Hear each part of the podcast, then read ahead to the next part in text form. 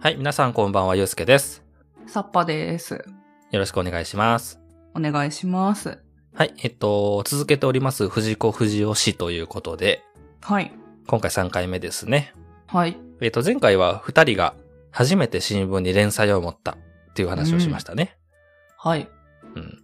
ついにね、まあ、名実ともに、あの、漫画家としてデビューしたわけですよ。うんうんで、えっと、まあ、漫画家としてデビューしつつも学生の身分であった2人。うん。はい。ね、卒業を控えう、ん。この後どうするんだいっていう話になった時に、まあ二人はね、あの、まあ就職を決めるというところまでお話をしました。はい。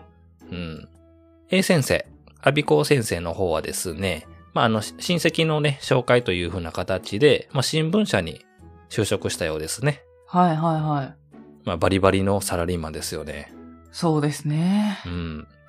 で、F 先生、藤本先生の方はですね、はい。えっとね、お菓子の、えー工場かな製造会社に就職されたようです。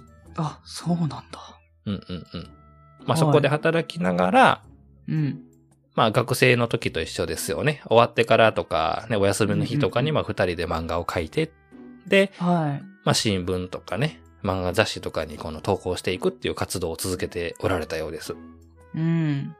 で、そうなる前ですよね。本当に、まあ僕らも経験あるんですけどね、社会人になる前の、あ、これが最後の長期の休みかってあるじゃないですか。 まあまあまあありますね。あの、働き出したらもうしばらく休み取れないだろうな、みたいなそういうやつでうす。ん。まあ高校3年生というか、まあ学生から社会人になる最後の春休みですね。はい。この二人はある場所に行くことを決心します。はい。はい。どこやと思いますええー、うーん、あーうんなんだろうな。いや、でもなんか、やっうぱ、んあれじゃないですか、あの、手塚治虫先生に会いたい、みたいな。正解おやりました。当ててしまいました。正解です。はい。あの、二人してね、そうだと。そうだって言ったかどうかわかんないけど、 漫画では言ってるんです。はい。手塚先生のところに会いに行こうと。うん。 えー、富山県高岡市から兵庫県宝塚市まで。あ、すごい。学生だけでね、なかなか大冒険だったんじゃないかなと思うんですけけども、な二人は手塚治虫先生のところを訪ねるわけですね。るほど。で、えっと、手塚治虫先生、宝塚市にお家があったんですけども、はい。あ、もうお前押せよ、みたいな。いやいや、そっちがピンポン押せよ、みたいな、そんな漫画っぽいシーンも挟みながら、うんはい、出てきました。当時24歳、うん。若い。手塚先生ね。はい。なんかわ、若い、若いね、思ってたより若いですね。若いですよね。もう言う、もうだって、本当にまん他の漫画家目指してる人たちの憧れの人にしては年齢が若すぎるというか。そうそうそうそうそう。はい。あのね、もうこの頃すでにジャングル大帝とかはもう連載してたっぽいですよ。あー、なるほど。うんもうね、みんな知ってますよね、有名な作品。うんどうぞどうぞいらっしゃいと、待ってましたよっていうことで、まあ、迎え入れてくれるわけですよ。うん。まあ、僕やったらおしこちびるね。訪ねていっといて。いや、でも、あの、私だったら、あの、緊張して一言も喋れないと思いま すね。はい。まあ、ついにね、まあ、言ったら手紙だけのやりとり、漫画を読んでるだけのね、まあ、存在だっうたんうんうんうん手塚治虫先生とはい。藤子少年、阿ビ子少年はうん。出会うわけです、ここで。おうー。ん。で、まあ、上がってくださいっていうことで、まあ、上げていただいて、はい。ああ、ここであの傑作が生まれたのか、という、まあ、感動をされるわけですね。うん。うん。あのね、このエピソードは、まあまあ、この藤子不二雄氏の中では大きな出来事なので、うん。もちろん今回の学習漫画のところにも出てくるし、はい。その他の漫画道とかね、うんうん。もういろんなこの、この頃の、あの、手塚先生に会いに行った時のエピソードっていうのは絶対出てくるんですよ。 うん。漫画によってはもう手塚先生から5校がさしてたりとかさ。いや、わかるよ。わかるねんけど、すごくね。はい。あの、なんていうのこういう作品を書いたんだよってこうタイトルを羅列してるだけやのに、うん。一言一言に稲妻が走るみたいなね。 ああ、もう神格化状態ですもんね。すごいね。ううんん。で、まあ、二人が、まあ、先生の漫画読みましたとか、まあ、言いながら、こう、ご挨拶するわけですね。はい。で、話をしてるんだけども、ちょっとまた仕事が溜まっちゃっててね、ごめんねっていうことで、はい。あの、よかったら、あの、僕の仕事場に来ないかっていうことで誘ってもらうわけです。ああ、あまあ、書斎というか、漫画描いてるとこですよ。あ、はい。もう、うわーってなりますね。うん。うん。あの、仕事をね、片付ける間に、まあ、これでも見といてっていうことで、こう、渡していただいた、えーものがですね、うん。えっと、前回のエピソードに登場いたしました、ロストワールドというはい。漫画のうん。生原稿です。ふうはい。もう感動ですよね。もう何回読んだかもわからないような漫画の、はい。実際の原稿をね、本人から渡されうんうんうて、んこの見るみたいな。うーん。うーん、いやもうね、もう、どんなにね、漫画や、こう、書籍になったとて、この時の衝撃というか感情っていうのはもう、ね、うん表しがたいんじゃないかなと。はい。うん。ただね、不思議な感覚に襲われるんですね、二人は。ほい。おかしい。もう何回も何回も読んだはず、ロストワールド。うん。ね。。僕らはこの作品に憧れた。うんそして、それを書いた先生が目の前にいて、うん。うん。本物の原稿を読んでる。うん。なのに、うん。知らないページばっかりだっていうことになるんですよ。うんうん。あの、先生、僕たち何回もこの作品読んだんですけども、これは何なんですかって聞くんですね。はい。あ、そのことかと。実はね、ロストワールドっていうのは、うん。全部で1000ページあったんだけど、え本にすると大きくなっちゃうから300ページに変えちゃったんだよ。えはい。なね、この先生はですね、は700ページをボツにしたん です。い。え ?3 割しか採用されなかったんですかそう。やばすぎるでしょ、それ。マジっすかはい。あの、ここでまたもう衝撃ですよ。ビカビカですようー。ん。いや、それは私も今結構衝撃を受けましたけ ども。いや、もうこの天才は1000ページを300ページにして700ページをボツにするんだと。ああ。ね。はいでもそう言いながらまた背中を向けて漫画を描いてるわけですね、手塚先生は。うんうんうんもうね、もう、驚いて感銘を受けて刺激を受けて、うん。うん。ね、二人はね、事実を知った二人はですね、はい。帰ります。帰る。はい。そう。奥さんからは、手塚先生の奥さんからは、せっかく遠くまで来たんだからね、泊まっていけばいいのにっていうふうに言ってくれはったんですけども、いやいや、うんもう僕たちはやらないといけないことがあるんです。失礼しますって言って帰っちゃうんですね。はい。はい。結局、電車がなくて大阪駅で一泊したらしいんですけど、その後。 はい。まあまあまあまあまあ。でも気持ちはね、もう、は向かいっ。てますから。そう。ね、二人はね、ここでもう一度決意するわけですね。僕らは漫画を描いて描いて描いて描きまくるぞと。うん。うーん。もうこの、やっぱりね、この、憧れの先生に会いに行ったっていう、うんね、エピソードっていうのは、こう、二人の中で大きいというか、うんまあ、その後のね、活躍に絶対なくてはならなかった、まあ、体験だったんじゃないかというふうに思うわけですね。はいはいうーはん。なかなかね、手塚先生って、いはい。うん伝説的なエピソード多いんですよね、こういう。うーん、いや、すごい先生だな、本なんか僕もね、あのー当に。はい。大体日本のね、漫画家さんって、辿って辿って辿っていくと、この手塚先生に行き着いたりするんですよね。うん、うん、うん、影響力のすごく大きい人なので。うん。はい。で実際にね、鉄腕アトムとかもすごく有名だしう、ん、ジャングル大帝とか、うん。サッパさん、なんか、手塚先生の作品知ってるやつありますで、手塚先生の作品、うんブラックジャックですかあ、そうそう、ブラックジャックもそうだね。はい。あと、火の鳥とかそうそう、火の鳥もそうですね。うーん。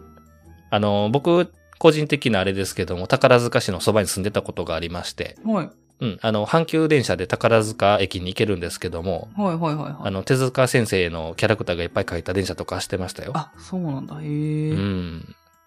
で、時が流れましてですね、はい。二人が一旦社会人に、まあ、なるにつれて、うん。合間に、まあ、漫画を描くみたいな感じになっていくわけですよね。はい、はいはいはい。学生の。時とは違って。はい。えっと、藤本先生、はい。えー地元のお菓子工場に働き出したわけですけども、うん。なんと、あの、まあ、遅くまで漫画描いてたんでしょうね。うんこ。うちょっとこう、うつらうつらしてしまって。はい。あのー事故を起こしてしまってですね、え手を怪我してしまうんですよ。えはい。やばいじゃないですか。うん。この手では漫画が描けない。という、そういう事件にちょっと、あの、遭遇してしまうわけです ねマ。ジか。はい。うん。もう漫画家生命がね、危ぶまれるような出来事ですね、これね。そうですよね。で、結局、えっと、藤本先生ね、うん。あの、この、えー会社は退職しまして、うんうん。もう、言ったら、今で言うなんていうの、フリーターというかさ、はい。あの、アルバイトみたいなことで食いつなぎながら、うんうん家でどんどんどんどんこう絵を描くっていう生活に戻っていかれるようですね。なるほど。うん。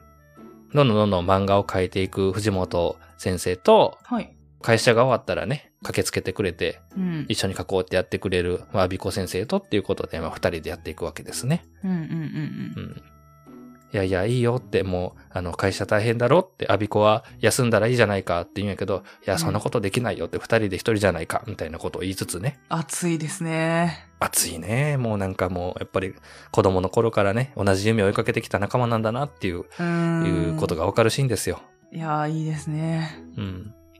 で、えっと、この頃ですね、二人にペンネームがつきます。お、はい。はい。えっとね、足塚不二夫という名前であ、はい。漫画を投稿するんですね。ほんほんほんほん。うん。足塚っていうのは、いわゆる、まあ、手塚先生をちょっとオマージュしてというか、なるほど。でも、手塚先生、まあ、手じゃないですか。うん。いや、もう、僕たちは手塚先生に憧れてはいるけども、足元にも及ばないと。うんうんうんそういうわけで、足塚不二夫になったそうです。うん。うん。うん。不二夫がどっから出てきたかちょっと僕わかんないです。うん。はい まあそんな感じで、まあ社会人漫画家みたいなことをやりながら、あそれでもね、夢を追いかけてきた二人。うん。ね、一年以上かけて、うん。今度ね、初めてのね、単行本というものを完成させるんですね。おー。はい。それがですね、ユートピアという作品です。うんうんうんうん。後に、えっと、副題がつきまして、はい。現在はユートピア最後の世界大戦というタイトルで本に。になってます。はい。足塚不二夫名義で1953年に出版された初めての単行本ですね。でちなみに、えー最初で最後の書き下ろしの単行本というふうに紹介されてます、現在は。うん。ほんうん。まあまあ、あのーいつかお話ししたように、はいそれぞれがそれぞれの作風で別の漫画を投稿したりとかしてたので、うんうん。まあ、あの、お化けの九太郎は共作やって言ったじゃないですか。だかはい。ら本当に二人で手掛けたものって多くはないんですよ。うんうんうん。うん。なので、まあ、書き下ろしの単行本っていう風な言い方をすると、これが、えっと、初めて、かつ、まあ、最後の作品ということですね。なるほど。えっと、全100ページあるようですね。おー。これね、はい。まあ、さっきというか、日本撮りがバレる言い方をしましたけども、は いさっき話しした、はい。えっと、小太陽はい。とかと、まあ、似たような、まあ、これは出版物なのでね、事情は若干違うんですけども、うん。こんなやっぱりお二人が大物になると思われてなかったので、今回は、うん。まあ、非常に発行部数が少ない。うん。はい。もう当然プレミアついてます、今は。だー。はい。 まあ、それはそうですよね。 そうですね。はい。で、えっと、内容ですけども、うんえー機械文明の発達した未来が舞台になってるんですけども、うん。まあ、この頃って何やろう、こうオートメーション化していくものもどんどん増えていってるわけですね。今の、もちろん世の中とは全然違いますけどもね。はいはいはいは人の手がどんどん離れて、こう機械がやるようになってきたりとかさ、い。うん。まあそういうものがどんどんどんどん出てきてる時代なんですね。はい。ただ、まあそれが発達していった未来っていうのが、うん。それが本当に人類にとって平和なのかというようなお話になってるんです。ぼー。うんん。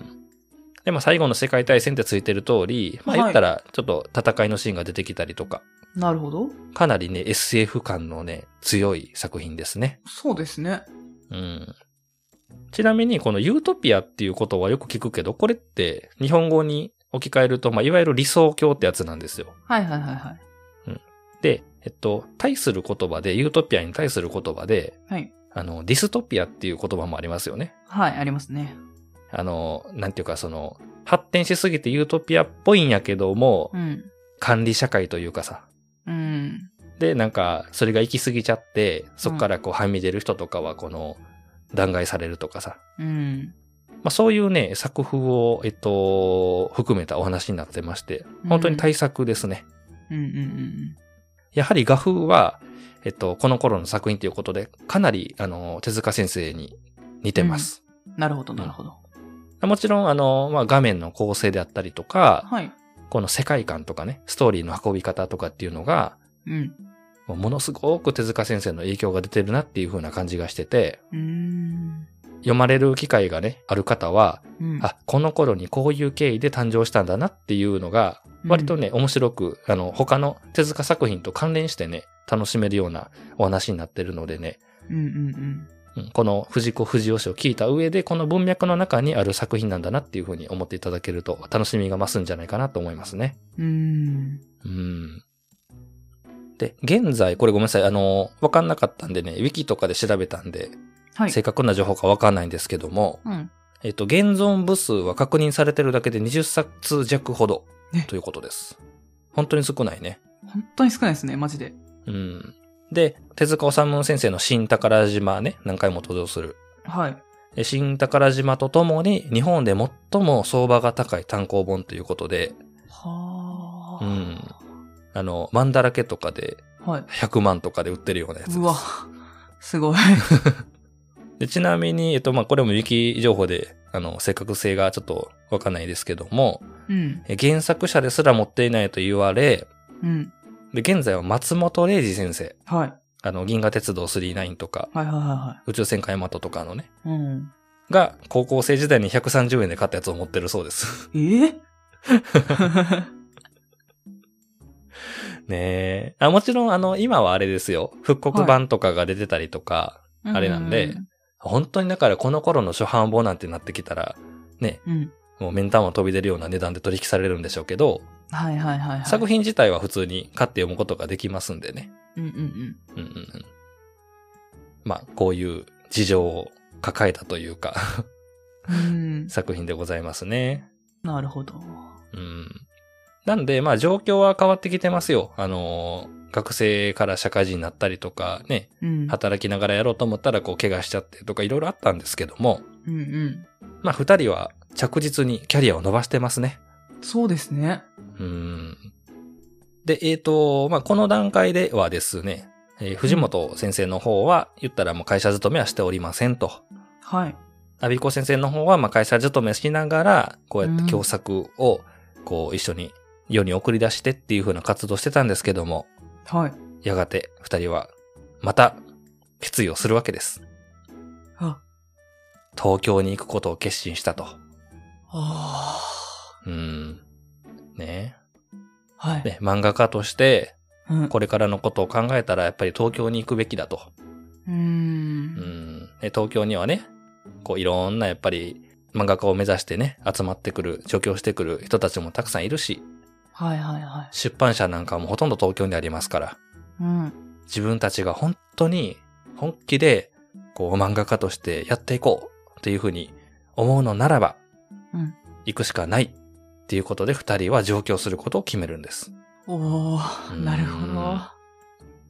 1954年、二人は東京に行きます。うん。そして、ね、時を同じくしてですよ。はい。えー、足塚不二夫と名乗っていたこの二人、うん。藤本の藤、うん。そして、アビコの子っていうのを一文字ずつ取ってですね、はい。藤子不二雄を名乗るようになるんですね、ここから。うーん。。はいい。藤子不二雄がここで誕生いたしました。はい。うん。で、えーっとですね、初めはですね、これ僕知らんかったんですけど、東京都の墨田区の両国っていうところに住んだようですね。ほうほうほうほう。アビコ先生の親戚のお家に下宿してたらしくて、ああ、なるほど。うん。えっと、2畳の部屋だったんやって。 え狭。せ、え2畳。で、なんかこう、寝れへんから、 はい。あの、まっすぐやとね、布団敷いても出れへんから斜めに寝ようみたいなことをしてたとか、そんな話が出てきたりとか。 まあ、寝れないですよね。 2畳で、これちょっと相場があれなんですけど、1ヶ月はい1万円の部屋に2人で住んだんですって。はあ。で、この1万円っていうのが今の物価で考えたらどんな感じかなっていうのも、一応注釈で書いてあったんで読んだら、うん。当時の大学卒の初任給が約9000円ちょっとやったらそうです。え、高 くないですか高いね。狭いのにね。めちゃくちゃ高い。うん。うん、やっぱ東京ってハイランクなんです ね。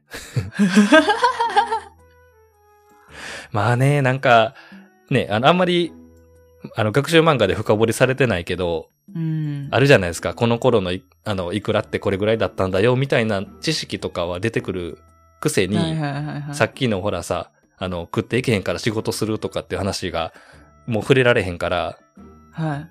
いや、この頃も二人でだいぶ頑張ったんじゃないかなと思いますよ。いや、そりゃあそうでしょう いやいね。くらね、二人で折半できるとは言えね。うんうんうんうん。うーん。まあ、そんなこんなで、ようやく二人は、えー藤子不二雄となりまして、うんね、こう、花の都東京に、こう、足を踏み入れたわけですね。うん。おー。はーい。えっ、と、今回はこちらでお話を終わろうと思います。はい。この後、いわゆるね、時和荘とかさ、うんうんうん。スタジオゼロとかね、うんうんうん。こう聞き覚えがあるんじゃないかなという、えー物語に突入していきますので、そちらもぜひ、えーお楽しみによろしくお願いいたします。はーい。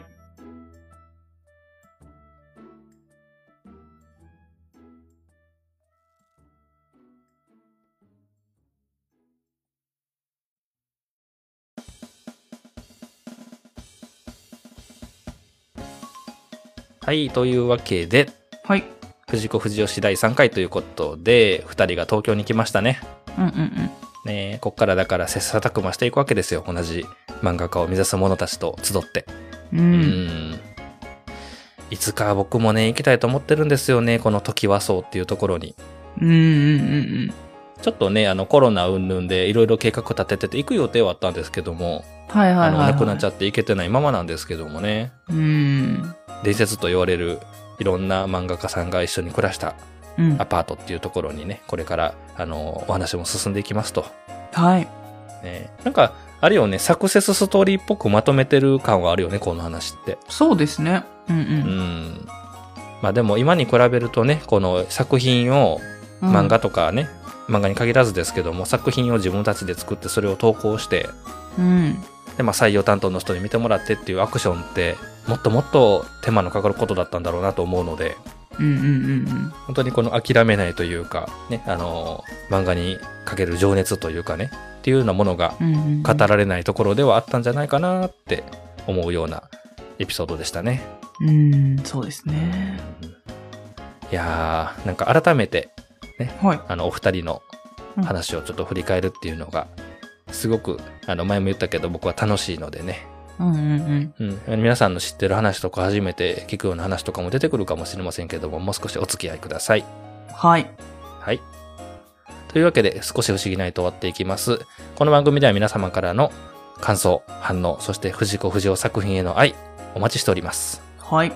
宛先の方、サッパさんよろしくお願いいたします。はい。えー、メールアドレスは fushigi7110.gmail.com。えー、ツイッターのアカウント名は少し不思議ないと。えー、ハッシュタグは、ハッシュタグ不思議な、えー、不思議はひらがな、なはカタカナで検索してみてください。はい。あの、ハッシュタグつけていただいてる方、あちょっと返事が滞っておりますけども、ちゃんと見ておりますので、いつもありがとうございます。はい。はい。えっと、それから、お名前だけで送っていただけます、えーメールフォームの方もご用意しております。はい。エピソードの概要欄、それから、ツイッターの少し不思議ないとアカウントのプロフィールのところにリンクがありますので、どうぞご活用ください。はい。というわけで、皆さん次のお話でお会いしましょう。さようなら。またねー。